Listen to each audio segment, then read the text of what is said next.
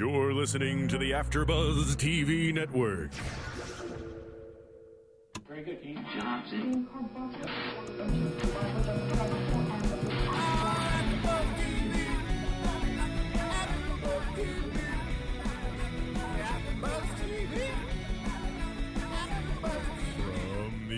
AfterBuzz Studios in Los Angeles, California, this is AfterBuzz TV for Season 1, Episode 3 of Shameless.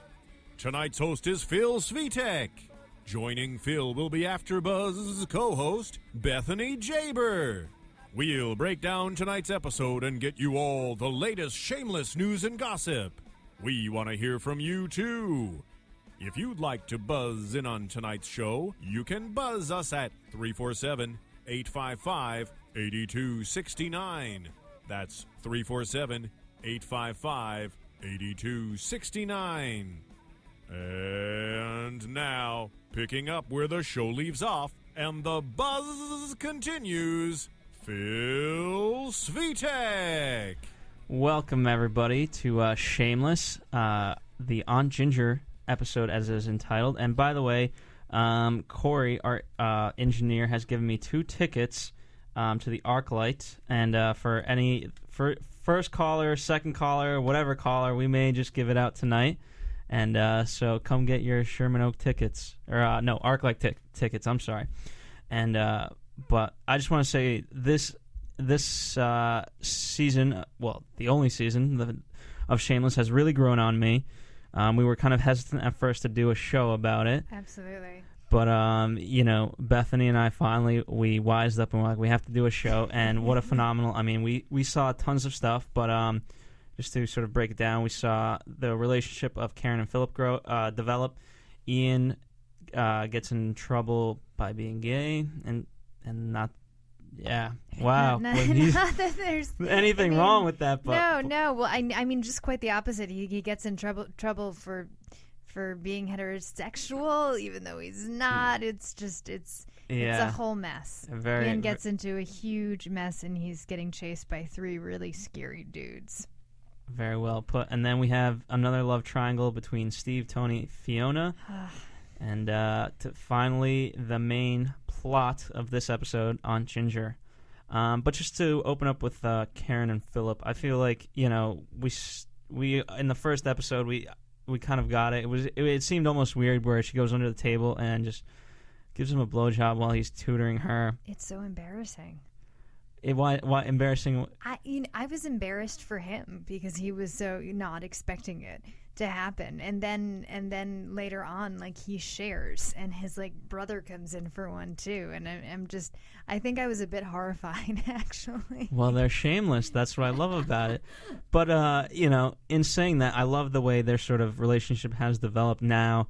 Um, by the way, when I go on a date, I will definitely go under the train tracks and watch the train. I thought that was such a cool idea. was- Whoever came up with that is an It- awesome mind. It was such a lovely parallel for what they're facing in their neighborhood and with their family.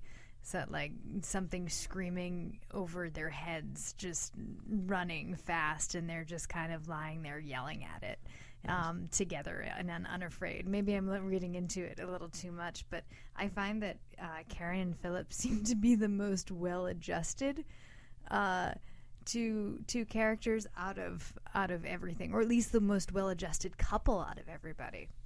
Well, yes, I mean, uh, you know, and that's why I love I love when I do shows with Bethany. By the way, because she has sm- such a smart take, and she's been fighting me so long to get on the Jersey Shore, but I will not allow it He won't because. let me on the show. But uh, nah, but that's and uh, but but it is you know in our special segment I forgot to mention this. We'll talk about what we love about the show since this is our first episode um, for AfterBuzz TV doing it.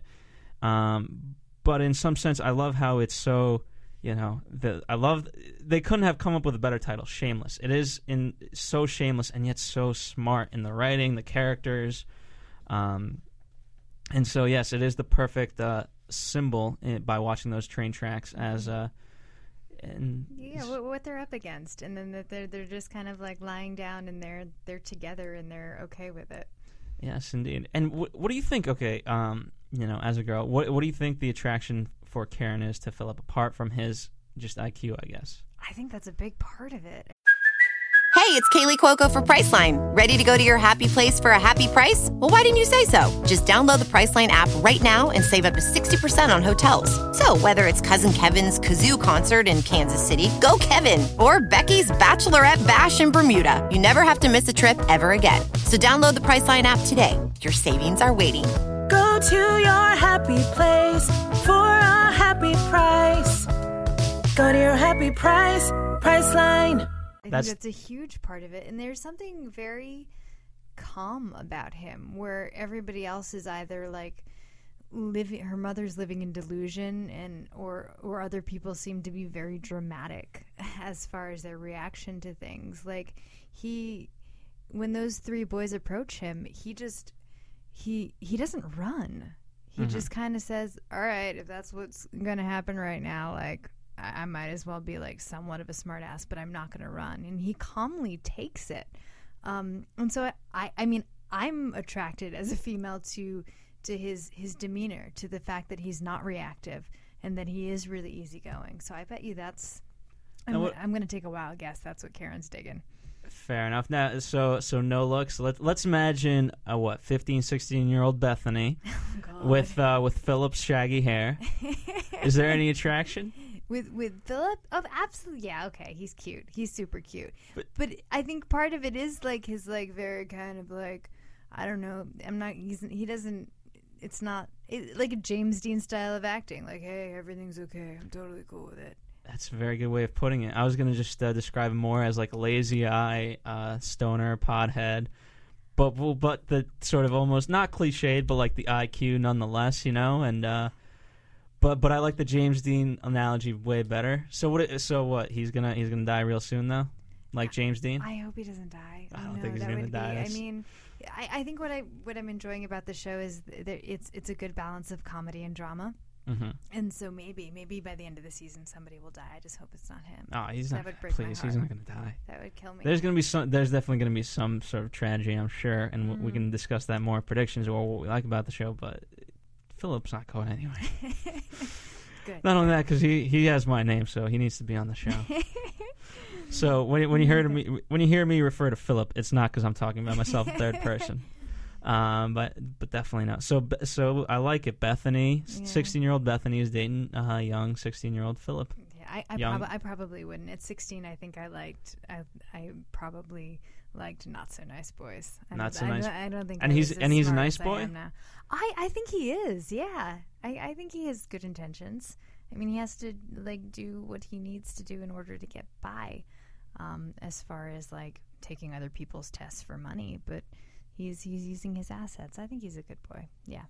Fair enough. Well, uh, let's get to the drama of Ian, who, um, poor guy. Um, you know, and, and what what I like about Ian is that you know we we also do um, Glee on AfterBuzz TV, and I'm sorry, I, as much as I love Chris Colfer, um, I feel he plays too much into the stereotype of. of every time I see see um, his character Kurt on the show, I'm like, stop looking like you're about to cry. It's like relax. And yeah, I, I feel like Ian's dealing with more um, human problems of, of you know being in that struggle Yeah. and discovering it for himself. And uh, you know, I like that in episode one we basically find out like he is gay, and now so and because we also do Southland.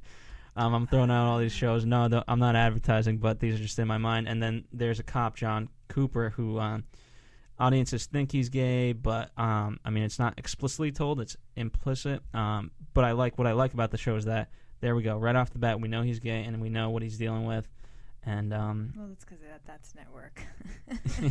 Southland, isn't it? uh, well, it used to be. Now it's on TNT. Oh, now it's on TNT. But, oh, I um, TNT so it would be. No, never mind. Yeah, it can open up, but I, but I, I think you know, um, in terms of like now with all these shows that we're talking about, like the gay struggle, I think um, you know, I think you're getting a more realistic view of it. uh, uh, oh, yeah, a wider range. I would agree with that. I love how they eased it into the show. They didn't. It wasn't gay in your face. They, they you know, they kind of brought the drama, like you said. They brought it in with uh, a heterosexual type feel with the um, what was it, Mandy's brothers? Yeah, yes. And by the way, this is uh, this is Jesse, uh, Jeanette has. Janity. Jandy. Uh, DJ Rich always Jesse messes up. Rich always messes up the uh, the VO for our other shows, and uh, so that's why I know him as Jandy. But yes, and uh, But I, I love how they didn't just like you said Glee. They throw it in your face, and it's it's drama, drama, drama. This it was. I mean, with Ian, you you connect with him. You feel you you understand him, whether you agree with homosexuality or not. You understand where he's coming from because there was it was based off of a lie with Mandy. mhm. Um, and just the struggles of. I mean, I mean, I was shocked to see the store owner. You know that they had that in common, and but at least he has somebody to talk to about it. They, they're leaving it at a uh, a nice level of. Well, it's now- not too much in your face. now Jesse, uh, let me ask you this: you you you know that him and the Stone owner, owner are hooking up, right? I did not. You did not. They're- Did not yeah, know they're that. romantically involved. Yeah. Oh, Yeah. So that's how we found out. That's how we, you know, there were hints of it in in episode one, and sort of the climax of that Ian story in episode one was that uh, Philip found um, or basically caught um, hi- uh, Ian and the store owner. And, and and none of the directors have done it explicitly. There's no, there hasn't been like any man on man action. right. Um, but he, they just did it very simply with they were stocking shelves and putting stuff away, and Philip looks at them, and they both have two different like each other's shoes on, like one their, one of their own shoes, and then one of the other dude's shoes, and he's like, "No, you're not him, really," and and so they've they've you know done it suggestively Well, and that- verbally, but not so visually. Well, tonight, I mean, there's there's no doubt about it. I mean, um, as they're both leaving, uh, uh, you know, Mandy comes into the store, and she, by the way, she is so DT. Well, she I, I called it out. I was like, she is so DTF. And for the those of you who watch the Jersey Shore, and Bethany, this is why. watch Be- it. I watch it. I swear. Oh my god. she okay. So so Bethany didn't know what it meant, even though she watched the Jersey Shore. What does it mean? And give us the clean version, please. What me? yes, It, they're down to have sex. That would. That's what you said. there. Well, and you said give the clean version, so that's yes, what it is. yes, exactly. Yeah. and um you know uh where was i going oh so so they're le- so they're leaving the store because um ian told her that you know he's working late he has they stock the shelves or whatever and she's waiting for him um this we found out later but the, him ian and the store owner have that moment where they embrace and then split off after work Yeah, they- so there's that explicit moment of okay these guys are together yeah. But they didn't like kiss, did they? I don't. Yeah, think they did. They did. Did I Are miss you- that? what I what totally shows are you missed that. watching Wait, wait, I missed that Oh too. my I- god! I missed- totally missed the kiss. Well you guys you guys i will it give must you have been very. It was very gentle and very loving because it didn't like stick out in my mind at all. Well, what's nice is, uh, I mean, I'll give you guys credit. You guys write a lot of notes, I So- do, but I missed that. but um, you know, it was it was done very um, nicely. I think you know, it wasn't over the top, but it was enough to show us like, okay, these guys are together. I, I like their relationship. I like their relationship a lot. At In the first episode, I was a little concerned because he was so much older than him. But in this episode, I kind of warmed up to them. Yeah, yeah, I can see You that. got like a big brother type feel. Yeah, I. I as if he. I mean that he really did care for him. I mean, I know he's really young, but. Wait, um, that Big Brother. That sounds. Yeah, okay. eh, that I'm not gonna. No, I know where he's going with All right. that. Thank you, Bethany. That that that's not entering. Uh, that's not gay now. That's like, uh, uh, what do you call it when you Head breed? down with- south. We're about to, you know, we're gonna- Mentoring. oh God! Oh, now my we're God. getting like historically off. but, Wow. Yeah. Um, yeah, you guys have dirty minds. I gotta. We gotta clean Well, this. well, while we're on the subject, I want to say m- my favorite part of that whole situation was Ian being fed up with it, and he grabbed the bat, which Fiona claims the bat is used to kill people, not to bring to show and tell. Yeah. She's right. And Ian storms down the street. He's just kind of had enough of it, and you know, I can kind of relate to that because there have been times where it's like So, everyone's in your business, hmm you know, and you, you know you have your own personal life, and it gets to the point where you get fed up with it. And I mean, you can only run for so long, so you get a bat. so you get a bat. You, you take that bat off the wall, and you Yeah. and you go to to what is it? Is it Mallory? Uh, Mandy. Mandy. oh, goodness. And you go to Mandy's house, and you find her brothers, and you beat the living uh, crap out of them. Well, and, I and will really not. I appreciated that out of Ian. But then I loved that he saw Mandy and he said, "You know what? I've been hiding this as a secret. I need to tell somebody. And it was good. I feel it was good for him to find a female who he could uh, put himself into, trust. hmm Um, Well, a remind me never to uh, make you angry. um, but um, you know, uh, just to just to take a step back. Not that um, you know, uh, you said anything wrong, uh, Jesse. But I I liked how you know this whole thing for for Ian spiraled out of the fact that he didn't want to hook up with her um, because he felt no attraction towards women, and she spins it the other way where they hooked up, and that's why the brothers want to beat the living snot out of him.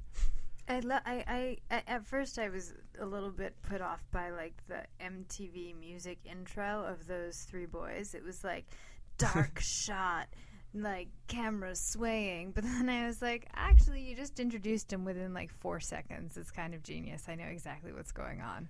Like I know that these are three bad dudes coming towards me. Um, I feel like they, in in either in their flashbacks and in their like little intros of characters, it gets very music video very quickly. Um, but it as from a filmmaking perspective, it lets me know exactly who this person is within three seconds. And when I saw those three bad dudes coming, I was like, uh oh, uh oh, we're in trouble now. yeah, I mean, I what I love about the show, and you know, I can go more into this later, but um, just the fact that that you know those moments of just giving you so much information in such a short, short time, Mm-hmm. um, and uh, and also what I like about the show is that they don't go for the they stray away from the cliche, sort of. I mean, there there's some caveats I have about it, which I can go into more, but. But in speaking of the Ian and Mandy relationship, when as soon as he opens up to her, she just thinks it's a ploy that okay, wait, you think I'm ugly? What? What's going on there? I know. And but that to me felt real as opposed to like, oh, you're gay. Yeah, that makes sense. You know, oh, let's yeah, whatever. Let's move on. And oh, I'm so I feel so bad for you. That's very insightful. I think they they they did a nice job with it. Um, again, more realistic. I felt. Yeah, more vulnerable. I love that. And I love they're now packed like the, you know, like I've never had a real boyfriend before. Not that you're a real boyfriend, but whatever. Uh, how screwed up are these people? it just goes to show that, like, she's like, I don't really want to have like a real intimate relationship with a normal, like, but but I'll be your beard. and we all go, oh, that's so sweet. well, I, I think I mean in Yeah. this in this shameless world, I think it's a very very sweet thing. I think Ian is a very nice kid. Um, obviously dealing with his own problems, eh, very much internally. Mm-hmm. Apart from this, um, apart from now having Mandy, he only had Philip, and you know he's who's initially was very much opposed towards the idea, yeah. but now now even he's kind of warming up to it.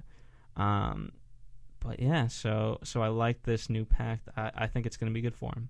I hope so. I, I, I, yeah, he needs he needs more, more help, more teammates, more people that support him and and know who and just just know him authentically. So is this is this it for the brothers then?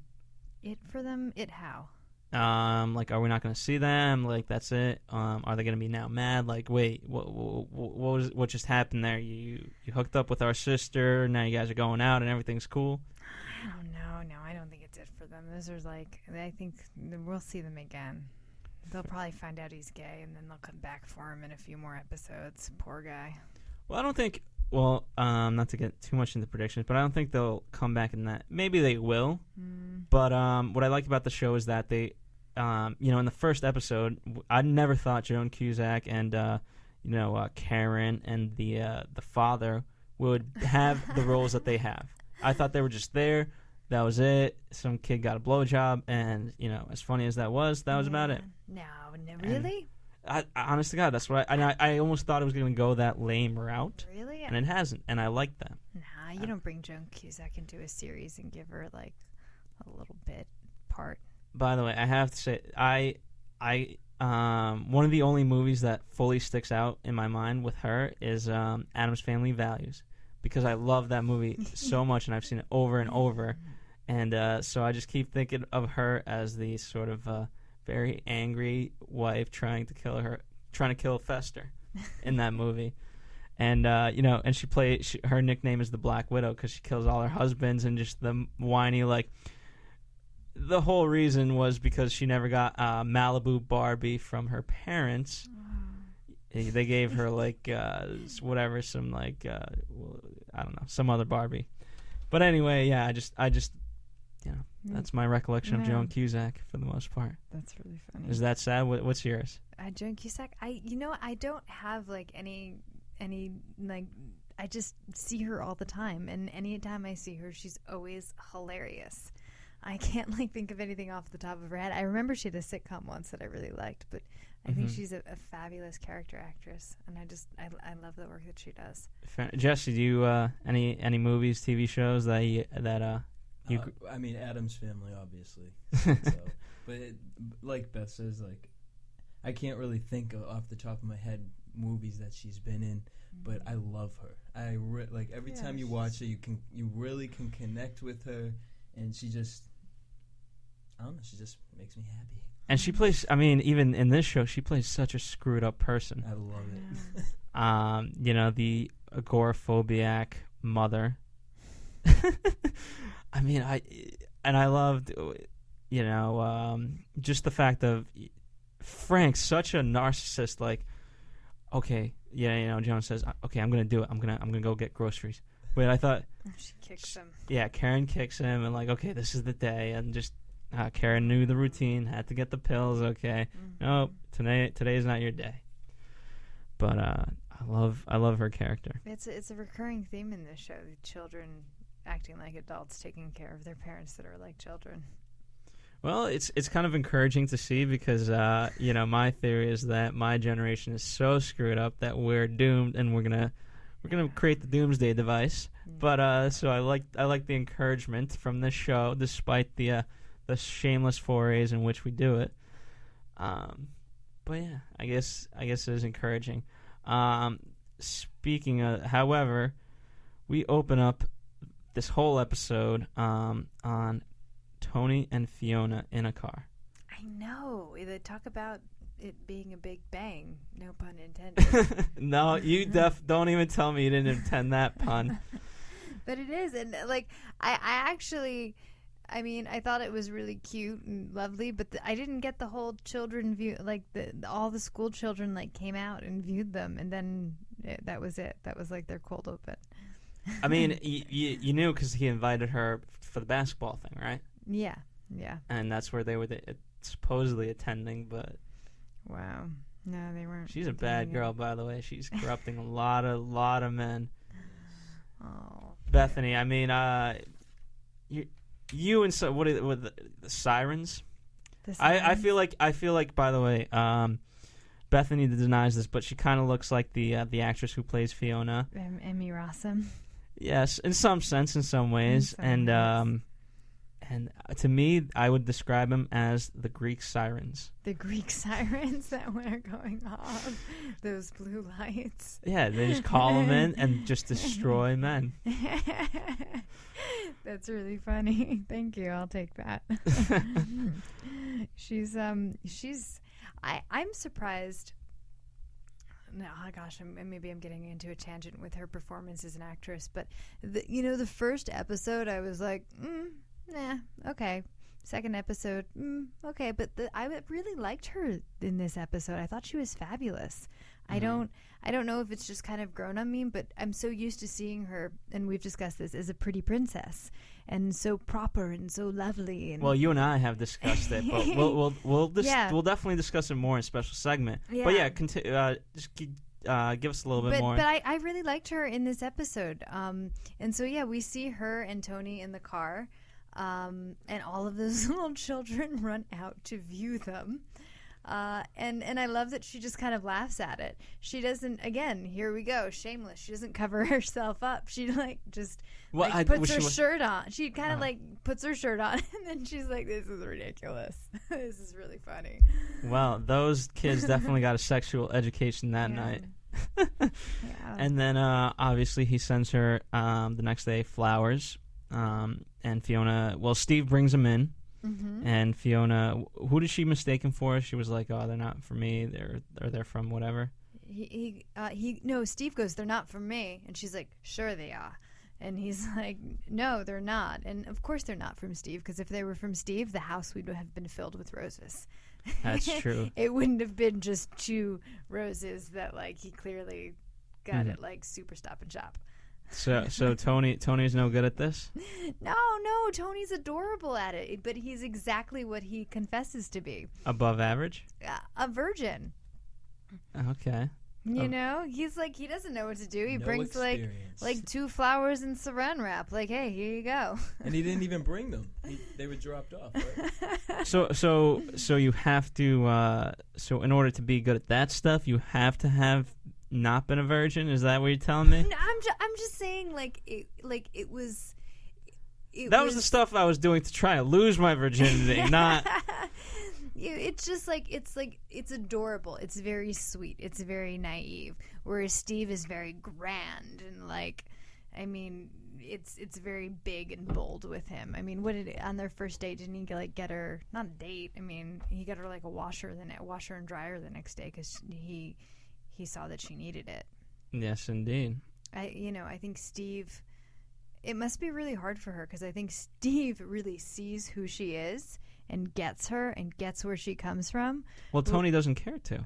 To- no, Tony like just thinks she's like the sweet girl next door, and she's like, "Dude, I don't, I don't know who you think I am, but I am not that person." And she doesn't care to reveal it to him either, because I, I think she And enjoys. he doesn't care. He doesn't care, but I don't think she cares to reveal it because she enjoys the attention. Because I think if she she felt as if she really did reveal herself to him, he would he would be appalled. Oh, there you go with your smart take again. Whatever. Well, uh, here's a fun quiz. How many how many guys has Fiona slept with? I have no idea. She says it. Oh She my says it in this episode. Ninety-four. Shut up. 94 guys. was- No. Her friend thought ninety-five, but she corrected her. Ninety-four. Yes, indeed. Do- How do you, how can you keep count at that point? Jesse gets. Jess, by the way, the tickets are going to Jesse for knowing that fact. Yes. So that solves that mystery. I love it how, you- how the guys remember it. Well, we just th- we just think she's a, a whore. Can I say whore? I just did Yeah, sure. Say it three times. Whore, whore, whore. You know. oh my god. Um, but uh, wow, you know, ninety four guy, and that's what she is. Like, I love how Tony's kind of looking for love and whatever. You know, thinks she's like grand, and you know what? Like, first night she really met Steve, they hooked up, and and Steve obviously, I think has the potential and the uh, the know it all to sort of be with a girl like Fiona. Tony doesn't. This guy's. This guy's suckered into a really. He, he can't stand his ground in this.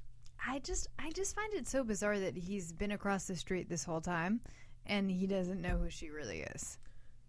Well, I, I I'm wanna sorry I'm still hung up on this, but like I just I find it so hard to believe. Well, don't you also find? I mean, Tony's a, a police officer, and her brother comes in with a beat up face, and he doesn't ask any questions about it. I know, isn't that Now, awful? Steve would have, I believe, Steve would have grabbed a bat, went down, found out who did that, and taken Mm-hmm. care of business. I know. all right. So I'm gonna give you my with that. explanation. You guys can dispute this. Okay, tell us, tell Ste- us. uh, t- Tony is the wuss in all of this, and he will take. So uh, we heard him say that in fifth grade, him and Fiona were married. Now, the way I envision this relationship since that point is that Fiona's always been in charge, and when she said, um, and every time like Fiona's told Steve like a direction, like don't do this, don't do this, Steve's always gone against it, not done it, whatever. Whereas Tony, if, if Fiona said, "Don't talk about my dad," he will never bring up her dad in a conversation, unless it's absolutely vital or whatever. But he will drop it, you know what I mean, on a dime, hmm. and he just takes direction. And so that's why he, you know, he doesn't know anything about the family because Fiona doesn't want him to know, like you said, and that's it. So are are you? Let me get this straight. Are you saying that sh- he listens to her? He he does what she wants. Okay, that's different. Yeah. and uh, so therefore he doesn't know a lot. Whereas Steve, he's not doing it, and and so that's why Tony's not really going out and finding uh, Philip's uh, sort of uh, uh, whatever he, bullies, um, is because Fiona probably doesn't care for him to do that. I And so buy he's- that. I buy that. And wait, wh- wh- I mean, how old is Tony? I mean, really? I don't know. What do you think? Twenty two? How how old are any of these kids? Well, for him to be a virgin, but I don't know. Well, I, th- I thought he was like 27, Yeah, he, I, w- I would've 28. Said, uh, late twenties. Not that I'm judging. here. so how, how old is Emma? I, I would say she's like 28. Okay. I thought Am I these kids were like 23s, 24s, but Maybe, sure. maybe they are. I don't know. I thought maybe. I don't know. I'm a poor judge of like age. You know, I Guess see like well, I guess 13 year we'll olds find out. now, and you know, on TV, and I'm like, oh my god, these look like seven year olds. But yeah, and uh, so then uh, we see sort of towards the end of the um, the episode that Fiona is standing outside um, the house. She's supposed to meet Tony and his mother for dinner, seven o'clock sharp, and she's she's very much dolled up. You know, kind of you know wanted to try to be there, but then in the end couldn't. Goes to see Steve, and uh, that's where we pretty much leave off the episode. Yeah. So I mean, she always had feelings for Steve. I guess so. I, you know, but she's. Ugh, I don't know what she's See, doing. I- I- she doesn't know what she's doing. I kind of feel like she realized where she didn't belong. At that moment, she took it in. She saw them walk in as a family, and she was kind of like, "No, no, I don't belong." I think. Well, if uh, there was that great moment, um, you know, when uh, before before uh, Philip interrupts the conversation between Tony and Fiona, um, they're standing outside and they're talking, and she and Tony asks about Steve, and Fiona doesn't really give him a straight answer. I forget exactly what the line is, but she diverts it, and um, so she always knew. It's like one of those things you know something's good for you, but you just don't want to do it, and Steve's that guy. That's good for her. Oh, you think he's good for her? I think he's better than the 93 other guys. I, I'm, I'm on Team Steve. Oh, okay. Are you on Team Steve, Um, Bethany? I, I don't know. I'm on the fence. I'm gonna st- stay. I, I, I agree with. you like Tony? I, I just don't. I, like what I want to do is I want to do what that little kid was trying to do, and like melt them together into one person. Very symbolic. Interesting. So you want her to hit what 90. wanna do. So are you saying you want her to hit 95 and find that guy, or or are we going straight to 100 and it's guy number 100? I, I just maybe maybe it's gonna number hundred. I just want I would just want like pieces of both of them to equal one man because I just think that they're like they're each missing the part of each other that the other person needs. So What what's? Steve missing? What's Steve missing? I think Steve's missing the ability to like f- what you were saying, like follow direction. And when she says, "I want this," to go, "Oh, okay, that's that's what I should do." Because because on in some point, I mean, I'm not saying he has to be like a trained dog, but like you have to listen to what somebody else wants and go, "Oh, okay, I, I accept that." You know, and maybe maybe he needs like a real job instead of stealing stuff. That was something that she pointed out like I'm he was like why you dating that fool and she was basically like because he has a real job and that's something that he kind of needs and Tony he, ain't making no money. I Tony oh no I mean Steve Steve needs to Yeah, but Tony Tony with his real job, he ain't making no money. he's he's not but I mean he's not gonna like end up in jail I mean I, I, I don't think Steve's gonna end up in any jail. Look at him, kid's smart. Got across. Uh, he got everyone across Canada there and back very safely twice. Um, he, you know, he obviously has lots of money. Look at him, guy's awesome. yeah but he's not making an honest living Honest to himself. okay okay that's fine You know, I mean, at the end of the day, how? Uh, okay, so let's get to this. How honest is Frank Gallagher, and yet still kicking it and being amazing, living like a rock star, no matter what. Uh, Shameless. he's such Absol- a disaster he's a total disaster In what sense? in every sense. I mean, he puts so much effort into the wrong things. I mean, I'm just laughing at all, having a flashback of my own to all the things he does in this episode. I mean, he puts uh, where where where do we begin? Okay, so let's be so Yeah. he, we finish off last episode where he basically um, uses um, the the uh, the pain of of um, Joan Cusack's husband to his advantage by by living yeah. with her. Um, that and he still wants he wants to get laid on top of that and everything else. The laid thing kind of works, but it doesn't because it's so like brutal and S and M type stuff. But whatever. Mm-hmm. But now he gets a good deal out of it: beer, um, awesome food. he's being the, the, the father to Karen instead of. Philip. He says, "What are your intentions?" to his own son for Karen going out with him. That night, that was pretty funny. Yes, and then uh, so he's and I love uh, you know I just loved looking at back at Bethany in the screening room and just screaming, "This guy's deal is awesome. This guy's life just can't get any better." Uh, you know, for him, no, you're absolutely right. His life cannot get any better. And then He's totally content. and then uh, you know our our favorite Joan Cusack, uh, she tries to beat her agoraphobia in some sense and go outside. She can't. And then I love how Frank sees this as an opportunity to go drinking. He just grabs the money, leaves um, leaves the list, and obviously gets called out on it, and uh, then has to take it. That's terrible. I mean, wh- okay, you just picture you're in uh, Frank's shoes, and uh, you take the money. What were you gonna come home with? I mean, well, we saw what he, he he eventually came home with. We didn't see the scene when he comes home with it, but he runs next. He runs. I don't know. They're probably like a few blocks down. I'm guessing. Um, and goes into his house and starts putting water and milk and like putting the bread back into the bread bag, and he's that's what he's gonna bring home. And and as shameless as that is, what was he gonna come home with before then? He just I don't know. what was. I think I uh, honestly I think he was gonna take like what I I, I think she had like a hundred dollar bill, and he was gonna come home with like a piece of cheese, and be like, "There you go, I did the groceries, awesome." I mean, this guy has no shame. And uh, And yet, Joan Cusack must keep him around to. Um, I mean, he he must meet some need of hers, or she wouldn't keep him there. So, in Oh, some like weird, bizarre way, they they they work for each other. they com- they complete each other. Yeah, it's like some. I mean, we all we all know those couples that were like, "Why are you together? Like, what is going on?"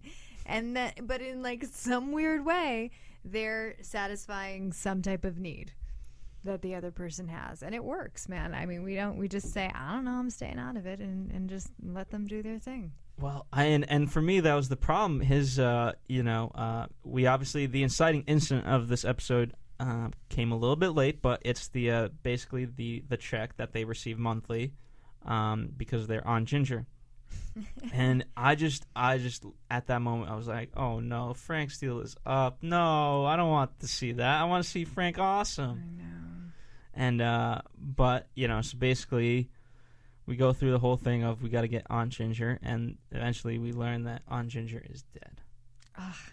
Oh, And- and- shame! and not just dead from old age, dead from snorting cocaine off of a table at like With a dollar bill rolled up her her nose. nose. And uh, yeah, that and and so they go to the old folks' home, and they By the way, she's buried. She where where is she buried? in the backyard. It's so crazy, right? Underneath the grill, or whatever it was. Oh my god! Just these people. I I. I wish I you know I don't wish I had their lives, but I wish I had their lives. I'm curious at who this is based off of. I well, I have a friend in Chicago. Um, he he corresponds for our Jersey Shore. Um, Okay. you may know him from there as Ian Keyser Soze. Mm-hmm. Um, so I got to get to the bottom of this uh, of how do people in Chicago live and whether or not this is a accurate representation of how awesome it is. I I wonder if people are up in arms uh, as they are with the Jersey Shore. Oh, I'm, I'm sure. I'm sure. But um, so as you mentioned, Bethany, we go on. Uh, I wrote down as my note, grandma shopping. Grandma shopping. I love that. um, and it's, it's to find. And I mean, I, I always forget the little girl's name, but I love she, she storms in. She's like, "How about this one? No, how about that?" Like they are grandma shopping. They really are. That would be accurate. They they look for a grandma with Alzheimer's and they find her. Yeah, and that you know she, she comes back to Fiona, and uh, it's almost as if like you're again. This is why I called it grandma shopping is because uh, the little girl comes back and Fiona's like, "We need the one with Alzheimer's," and it's almost as if like, okay, you're buying cheese, and you're like, "We need the one with the most calcium," Yeah, or whatever. pretty much. Pretty much. and uh, what a per- they they find the perfect match. Yeah, they do. And uh, Bethany, we, we talked about this a little bit. Um, the actress, we've seen her in a bunch of stuff or whatever, or no? I don't know. Maybe I. I don't. I She don't- looked familiar She enough. looked familiar, but I. I mean, I have no idea. I thought she did an excellent job. She was.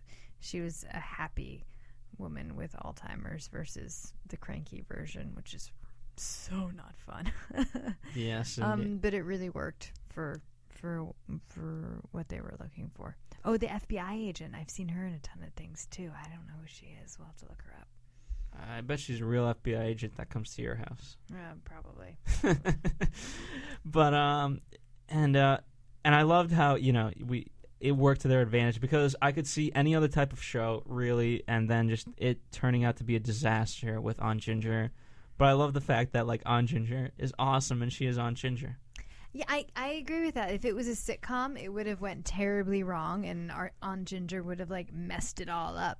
But in the reality that they've created here, like Aunt Ginger rocked it out, and she did a great job. yeah, and and the problem problem isn't with uh, everyone else is helping them. It's them that are so messed up that they're only creating problems for themselves, mm-hmm. and mainly Frank, sure, but um, all the others as well. But um, one thing, b- before we went grandma shopping, we got uh, Mr. Perry, the uh, bus driver with the boner. And everyone, I loved how everyone knew Mr. Perry except for Frank. of course, because Frank's completely out of touch with what's going on in his family, or like what's going on in anybody's life. He doesn't care. But yeah, but he again. This man goes to so much effort to make him a. I mean, it takes more effort to find a homeless man on the street and dress him up as a woman than it does to simply go and like find a grandma. He just puts so much effort into the wrong thing. I, I think he did and he didn't. I mean, I love he was trying to he tried, but it, you know, he went to the mission and then he's kind of like climbing that ladder and uh, out of the heavens there's Mr. Perry talking to him. And the spark of genius and Mr. Perry goes along with it for God knows what reason and God knows what reason he has a boner. Yeah, that's. But I mean, what was turning him on in that that house? The heat? I have no idea. No, because lack of heat. the lack of heat. I don't think I don't think guys So get gross. erections eh, too much in the cold. My question is, what kind of mission has a bouncer? I was so confused by that. I I was like, am I missing something here? Like, why is there a bouncer at a mission? Did I? Is is the mission something that I I don't I don't See, know. I'm so out so of touch with that kind of stuff that I was just like, okay. Well, uh, Jesse, yeah. you're laughing. You seem to. I, I you mean, agree? like, did they have a guest list? I don't. I don't. I, I I still don't fully understand that. no, that was very awkward. Yeah. That was the only part in tonight that I was like, I, I don't know. I don't know what's going on now. But I get, I, I you didn't think it, at least it lended itself nicely to that joke of Frank uh, putting his arm around the woman and then pointing to quote the big guy forgives everyone. With the mustache. Again, no shame, which is why the uh, the title is so perfect. Um, but uh, so Miss, we see Mr. Perry. He gets, uh, and as soon as we get um, Aunt Ginger, the real Aunt Ginger, he's carried away, given his coat. N- Almost not even given his coat, but yeah, have fun out here, buddy. I know. Um, and I love the little girl and uh, Aunt Ginger gravitate towards each other, and we have this nice montage with pictures and you know everything. And again, I love Aunt Ginger. I really, I love the world The- they created. The little girl loved Aunt Ginger too. The little girl's name is Debbie. Debbie. Oh, okay. That, th- that's the uh, that's her name in the name? character. Yes. Okay. she was great. Um, she was, and uh, and I loved Aunt Ginger is an amazing chef, and uh, she's teaching, she's teaching the little girl all these things, and uh, not to cut too much ahead, but um, Debbie is taking all these notes, and uh, after the meeting with the FBI agent, um, our Aunt Ginger says, "Yeah, that was the first time I was with a black person," and, and Debbie writes it down uh, in her notepad. I know. Oh, so okay. sweet. That's how twisted it is. That like you see it and you're like, oh God, like it just breaks your heart a little bit. You don't go, ew, that's so gross. So you go, oh. I, I, I love the scene of them when they wake up in the morning and Debbie was next to Aunt Ginger in the bed. and she just had that pure smile on her face like, I have a grandmother and aunt. I have somebody to care for and love. Somebody like to that. spend time with. Now again, most um, most shows, this is like let's say like fifty percent of the shows, um, definitely would probably go the way of oh no, she's dead. Yeah. You know, and that's why, I like because I was very nervous at that point, but then I saw Aunt Ginger breathe in, breathe out. I was like, okay, she's alive. Yeah. Um, so I liked that. And uh, okay, so finally the FBI comes, and uh, we have a nice sit down, and Frank just being so rude, and you could see he was kind of tense in the beginning. Um, when Abby said, "Hi, I'm Abby. I'm going to ask you a few questions," and then he was feeling out to see what Aunt Ginger would say, and then when she went off on her tangent of the dancing thing, Frank just sits back like, "Yep, go ahead, FBI woman. You got nothing here." I know. I, I I think she'll be back for more though. I Uh, really do. Yeah, I think I mean, I hope so because I was really disappointed that they had to bring her back. Yeah. I wanted her to stay in the house and cook Yeah. and clean and No, no, I mean the FBI agent will be back. I don't know Oh. if Aunt Ginger will be back. I hope she does come back, but I, Yes. I don't know. I think hope the the FBI FBI is going to come back. yeah. I hope they don't. Yeah, I Yeah. think they're gonna bring a couple characters in for that. But uh, I mean, just such an awkward meet. I love, uh, you know, um, you always, uh, if you're doing like a film, it's always very bad uh, production design, as we call it, to have like all photos um, of a family all stacked together or whatever in one background. And I love all the photos they had of Aunt Ginger are on the mantelpiece. That's it. Just so when the FBI agent lady walks in, there it is. Yep, we're a family. It's Yep. a facade. With the same It's true. outfit in every picture. it's true. I know they took it.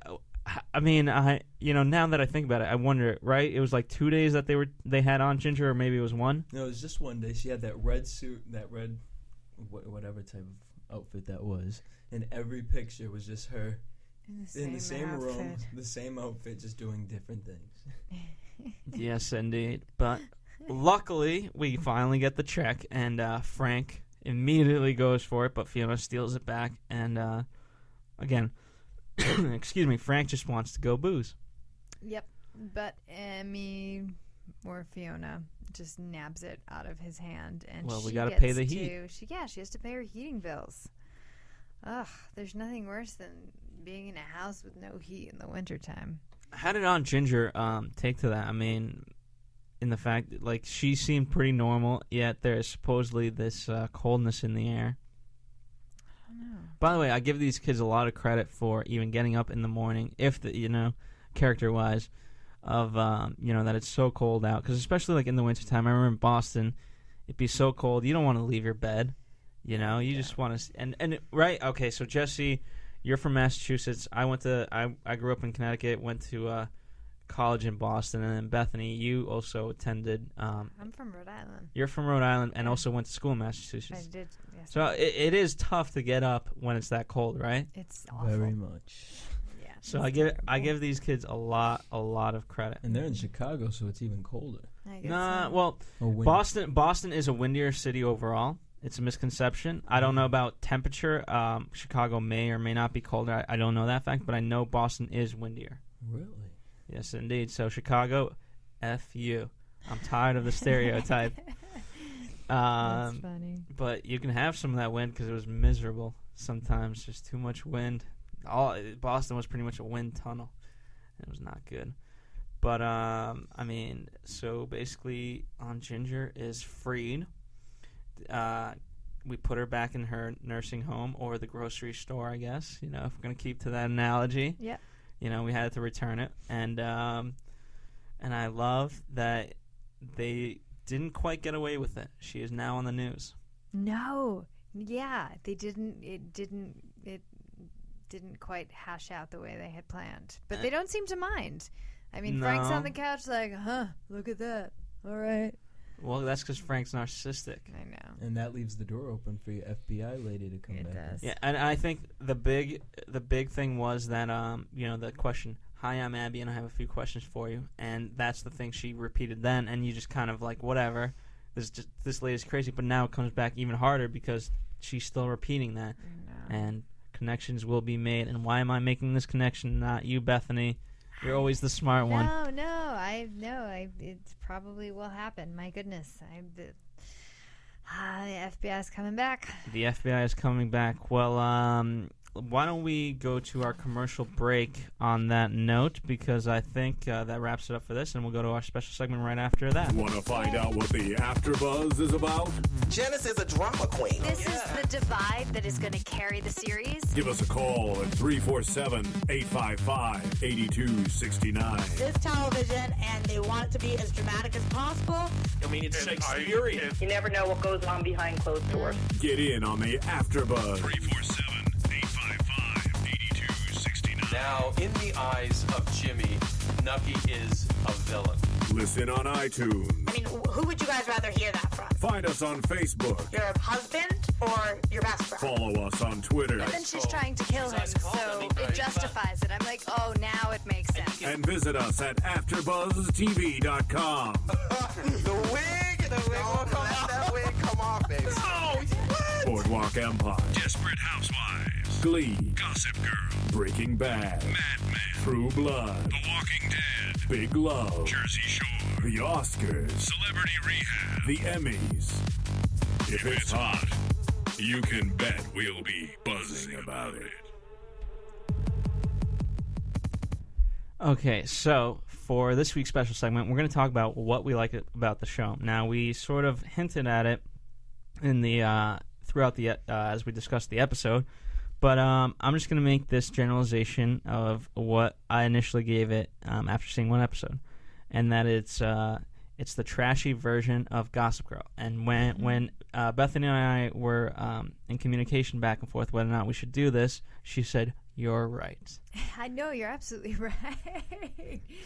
it is a trashier, more revealing, darker side of humanity, um, but yet still like in in a very like glorified kind of way, which is which is Gossip Girl.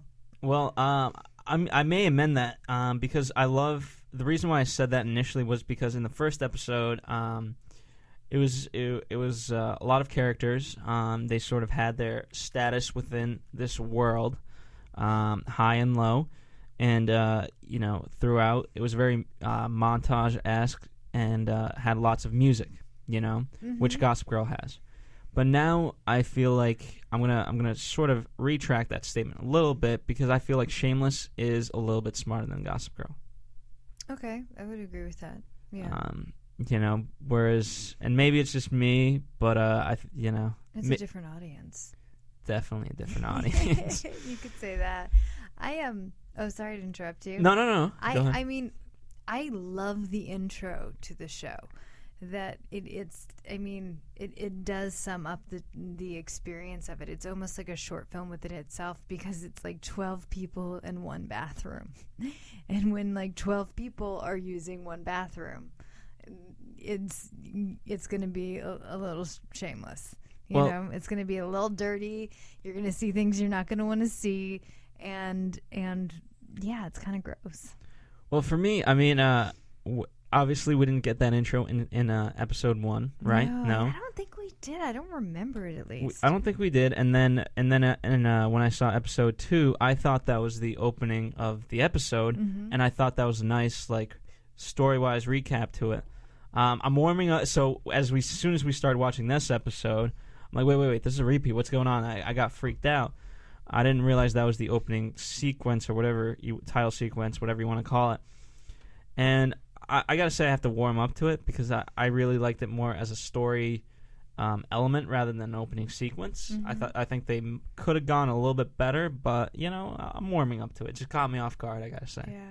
I love it. I think it's different, unique. It kind of reminded me of The Simpsons a little bit, just you know, with real people. But I, I just thought I thought it was really creative. Well, I mean, very. I mean, you see someone's butt, man. That's You, you, you see a butt. apart from uh, all the other sort of thing. I mean, the uh, what's the little kid's name? Um, he pulls like a teddy out of the. Uh, oh my! I don't know his name. He's like the unknown child. Well, I like I had like. D- whose kid is he? Did That's what I mean. He's like the unknown child. I don't think any of us are quite sure. Or out of the three of us, do any of them us know whose baby that is? I I, I want to think that it's uh, Kevin and uh, you know the the neighbors. It might be. We I I I don't I guess I'll have to go back and watch the other episodes again. I don't think they- I, I. I don't think they tell us though. I don't know if they have told us just yet, which is kind of genius if that's if that's what they've done. Being like, eh, Fiona keeps taking care of this baby, but we don't really know who, ba- who like whose baby it is. And in this type of neighborhood, I don't know if it really matters because like everybody's kind of helping out. Fair enough. I think I think this kid's got a great deal. He's pimping it. I, th- you know, Fiona carries him everywhere. That's awesome. It's. I think he's got a mini crush on Fiona in some sense. I think you do. Me? yeah. You like Why? Emmy? All right, his, Uh, name, his name's Liam. Liam. Liam. Little Liam. Does it say whose child he It is? does not. Ah. That's no Do, good. do you like Emmy's performance? Well, I I- very much so. Okay. I mean, um, you know, we have uh, we'll have her take in the news and gossip, but um, yeah. you know, I, I think sh you know, like with all we're seeing a lot with all these actresses, like Anne Hathaway did a, pretty much a whole movie where she was naked just to break out of that uh, Princess Diaries.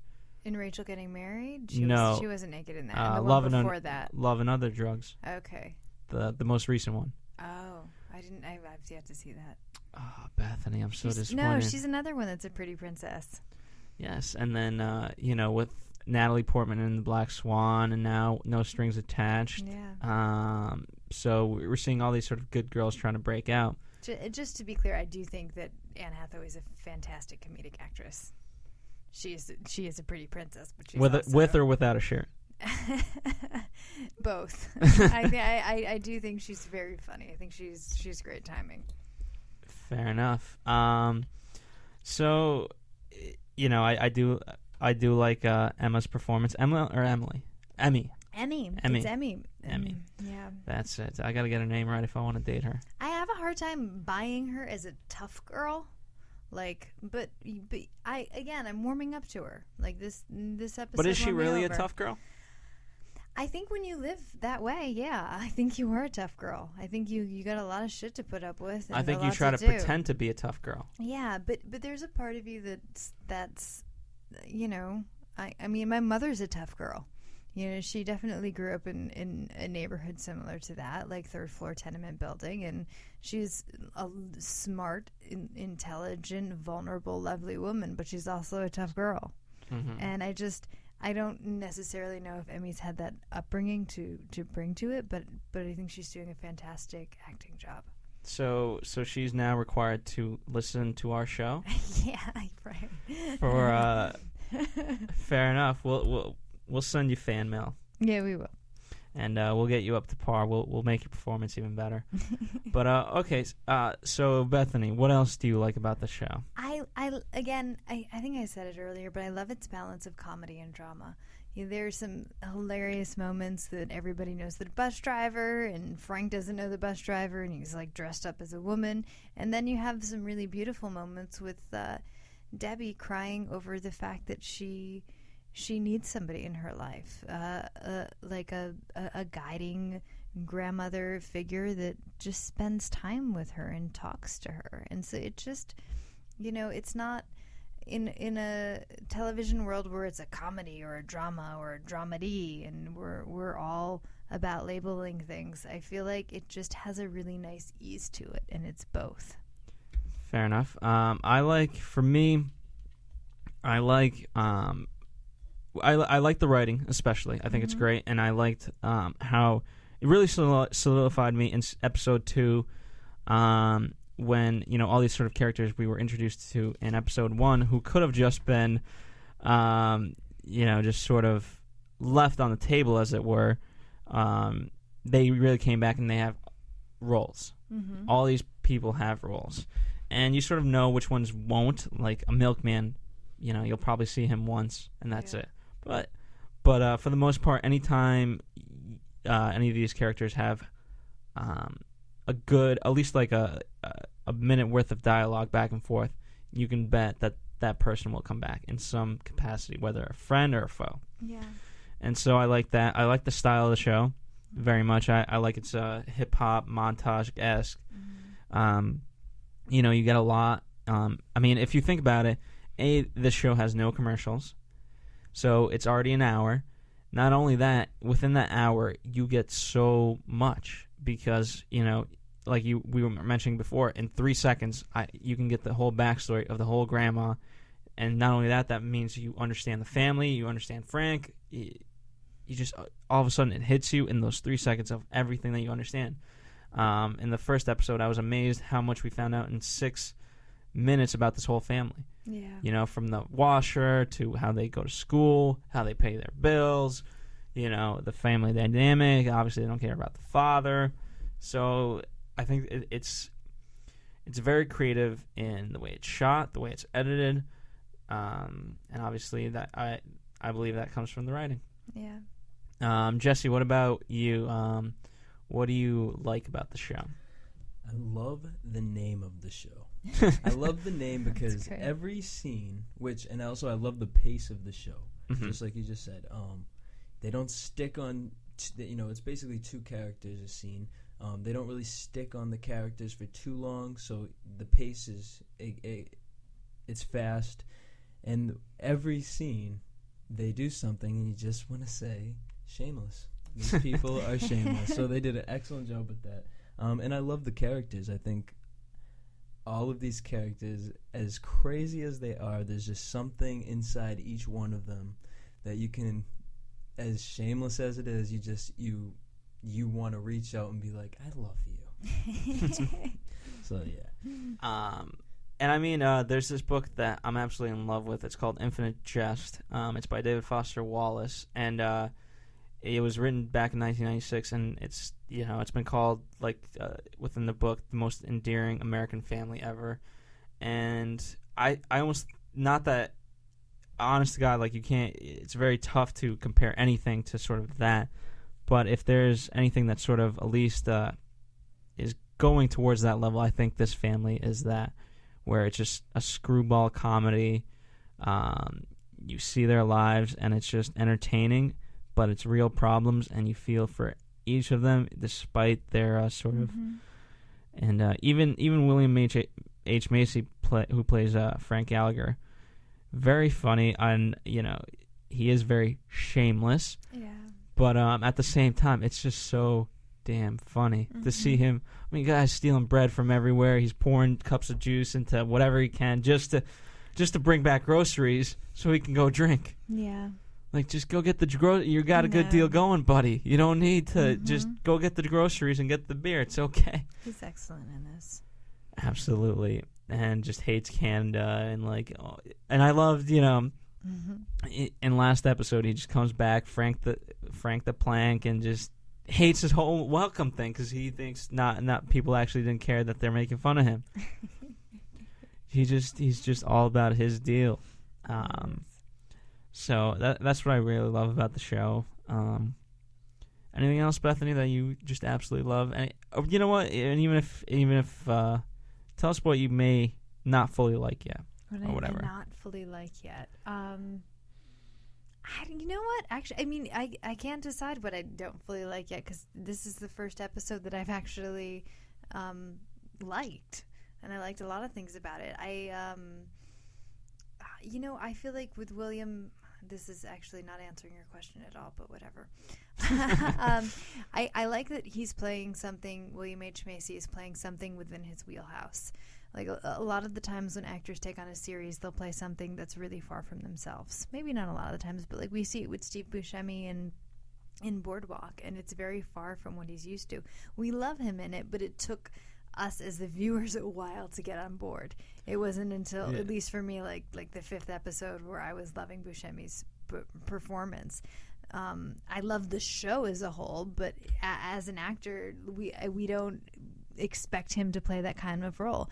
Whereas I think with William H Macy here, we expect him to play that kind of role, and like we we love when he plays that kind of role, and so we really get to enjoy him and what he does best, which is character work. Yeah, and I mean for me, um, I it really for Boardwalk Empire it took me a while to get into. I think even for like episode eight, because in some sense it was, it it tried to some some ways be a slow Mad Men style, um, but uh, initially the the pilot episode was done by uh, Martin Scorsese and it was very slick, and then finally Tim Van Patten, um, who did who did Sopranos, started directing, and then it finally like sort of kept uh, kept that style from then on.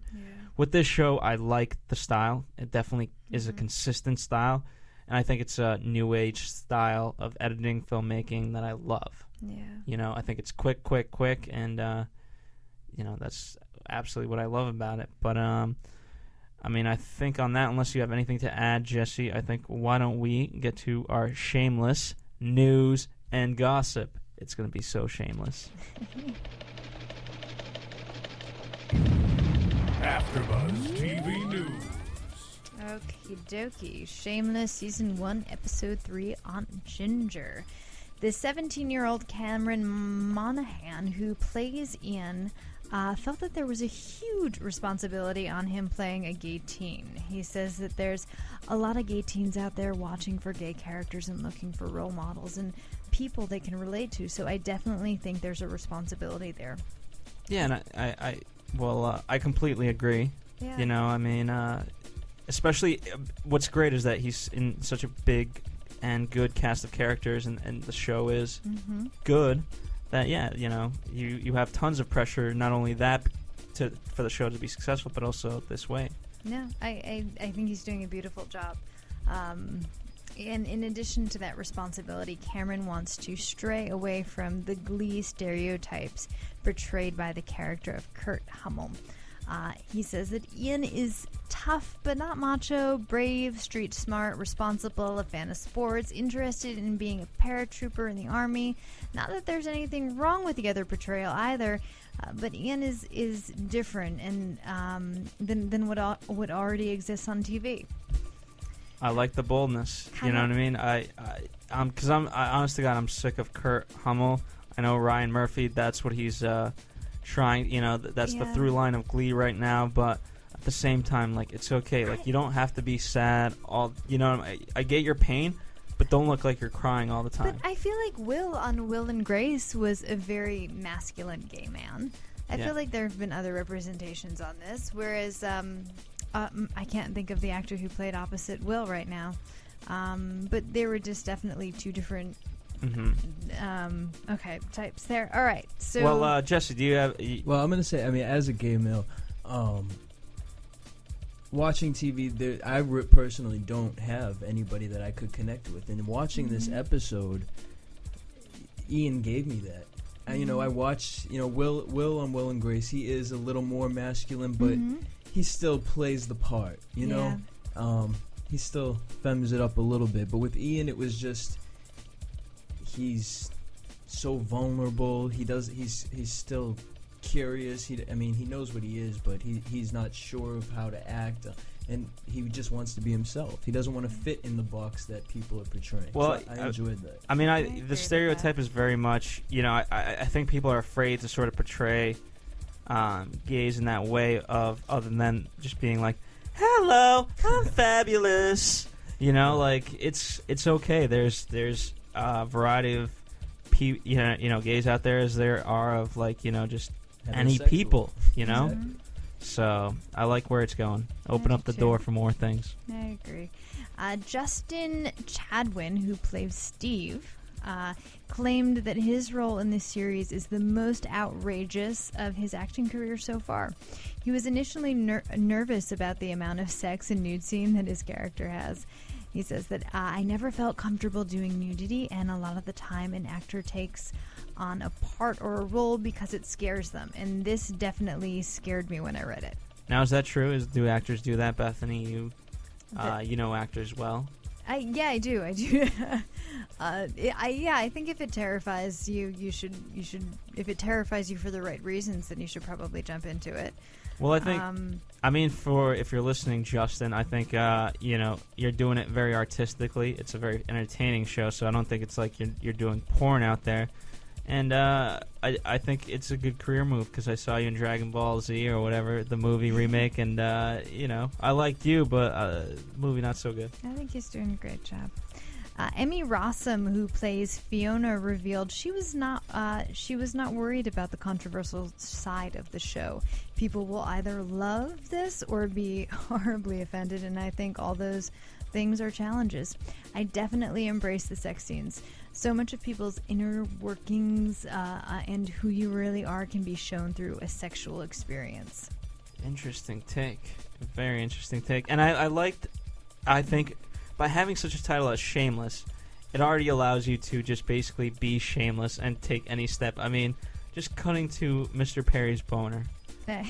There's no shame in the filmmaking itself. I think it's a smart quote on her part as an actress who's trying to change her image.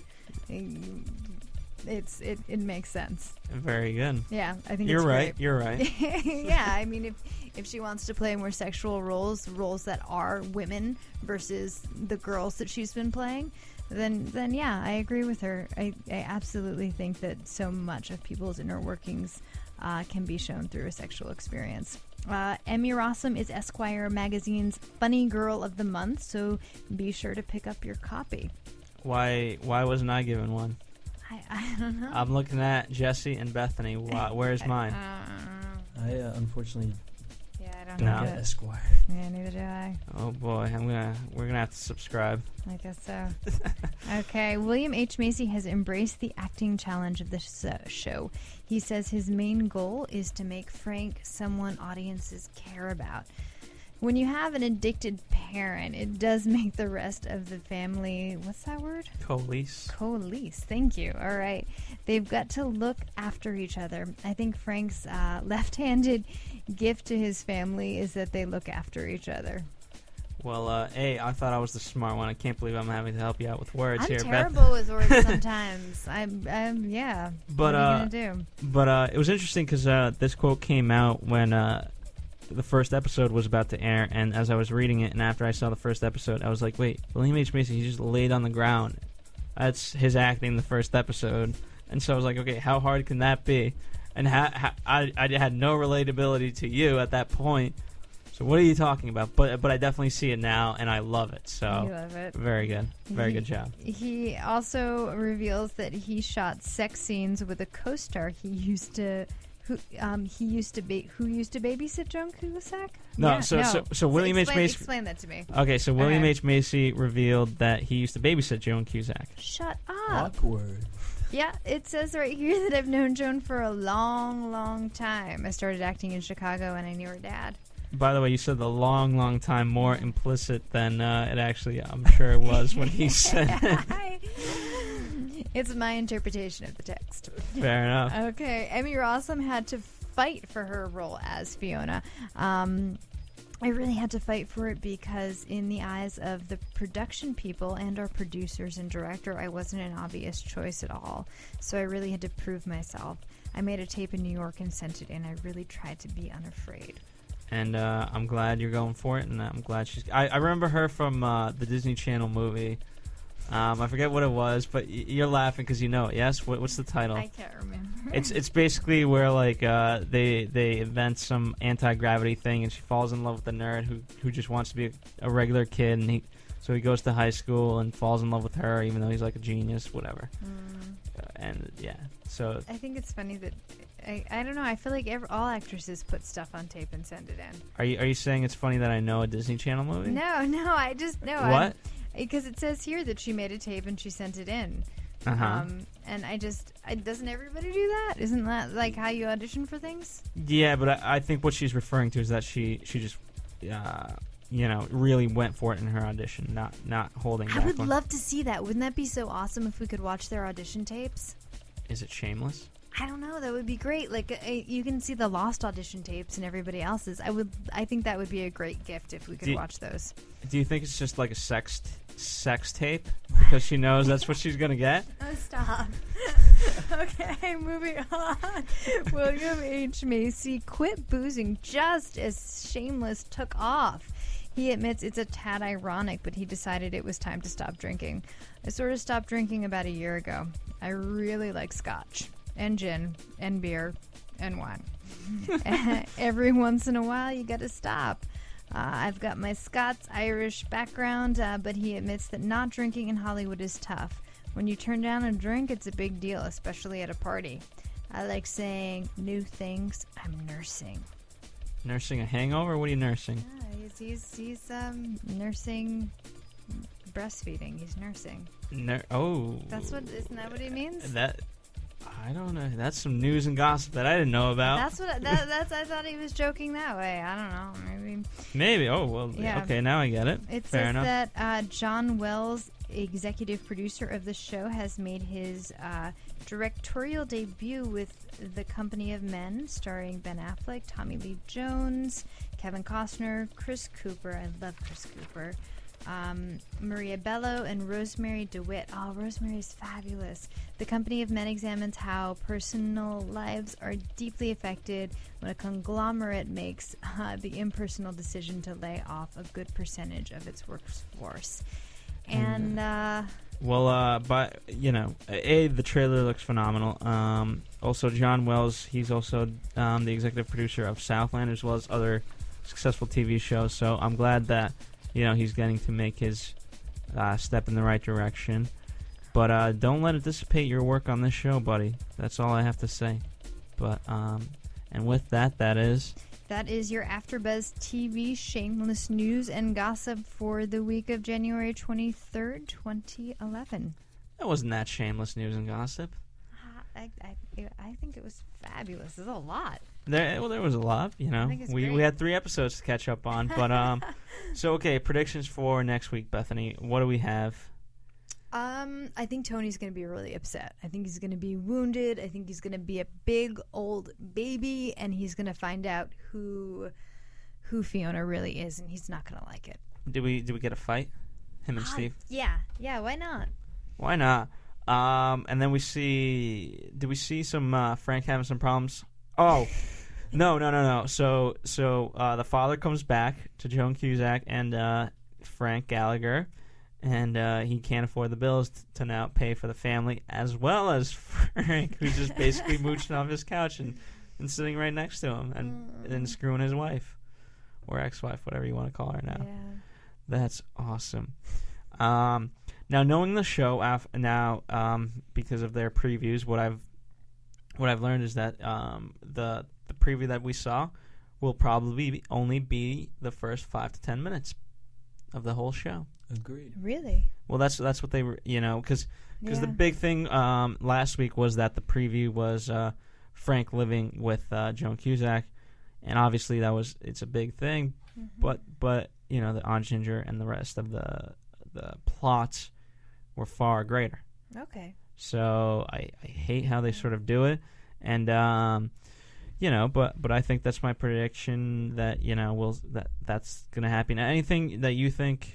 What do- what do we got? I don't even know. I wish we at least knew the episode name for No. I don't know it. I have no idea. I guess we'll. I guess we'll be surprised next week. Uh, Yes, we'll be back, and uh, we'll be shameless as always. Um, uh, how can we? How could we be more shameless? I feel like you and I are the most unshameless people there are. Are we really that conservative? I don't know. I don't know. We got to get more shameless. But um, thanks for tuning in. Keep tuning in, and uh, we appreciate it. For producers Kevin Undergaro and Phil Svitek, engineer Corey Sheehan, and the entire AfterBuzz TV staff, we would like to thank you for tuning in to the AfterBuzz TV network.